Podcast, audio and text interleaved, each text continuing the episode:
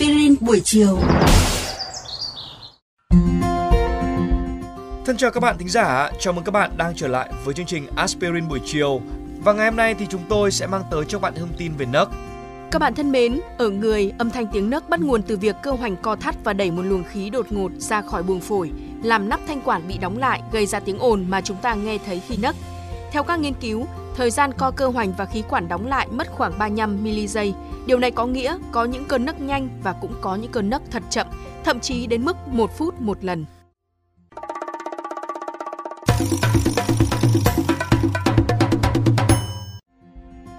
Vâng, và nấc cụt xảy ra thì có rất là nhiều nguyên nhân. Hiện tượng nấc cụt xảy ra do sự tắt cơ hoành, tiếp đến là sự đóng thật nhanh của hai dây thanh âm.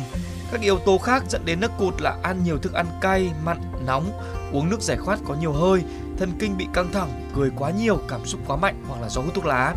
Nhiều trường hợp thì không rõ nguyên nhân nhưng mà cũng có rất là nhiều trường hợp xuất phát từ nguyên nhân quá lạ đời. Như một người đàn ông tên là Charles Osborne hồi năm 1922 bị một con lợn rơi vào người và lên cơn nấc kéo dài đến 68 năm.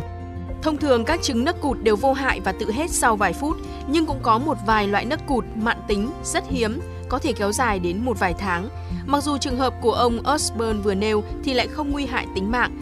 Các nhà khoa học vẫn chưa tìm ra chức năng sinh lý của nấc, mặc dù có một số giả thuyết là di sản của một chức năng hô hấp ở tổ tiên của chúng ta là những loài cá cổ đại sau khi chuyển môi trường sống từ nước lên cạn.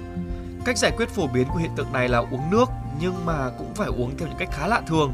Theo những sự mách nước của các cụ nhà ta thì nam uống 7 ngụm, nữ uống 9 ngụm là sẽ nấc.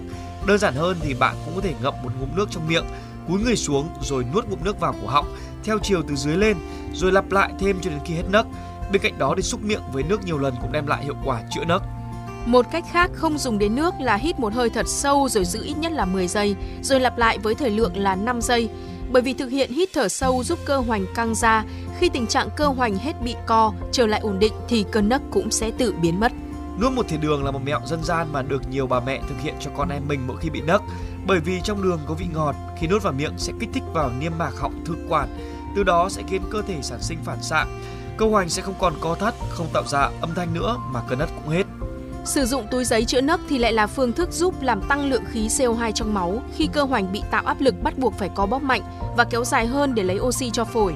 Lấy một chiếc túi giấy sạch và túm chặt đầu túi quanh miệng, sau đó hít thở thật sâu và chậm rãi, nhưng hãy lưu ý để tránh bị chóng mặt và khó thở nhé. Bạn có thể áp dụng cách bịt cả hai tay của mình lại trong vòng 5 phút.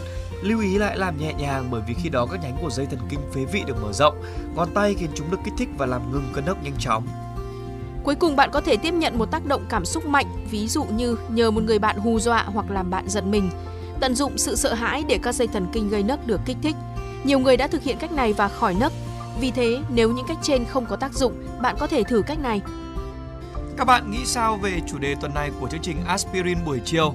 Để nghe thêm hoặc nghe lại các số Aspirin buổi chiều trên các thiết bị di động, thính giả của kênh VOV Giao thông có thể truy cập vào các ứng dụng Spotify, Apple Podcast trên hệ điều hành iOS, Google Podcast trên hệ điều hành Android, rồi sau đó gõ một trong các cụm từ khóa Aspirin buổi chiều, VOV Giao thông hoặc là VOV Giao thông. Xin hãy gửi thư góp ý hay là câu hỏi về hòm thư aspirin buổi chiều a.gmail.com hoặc qua fanpage aspirin buổi chiều của chương trình.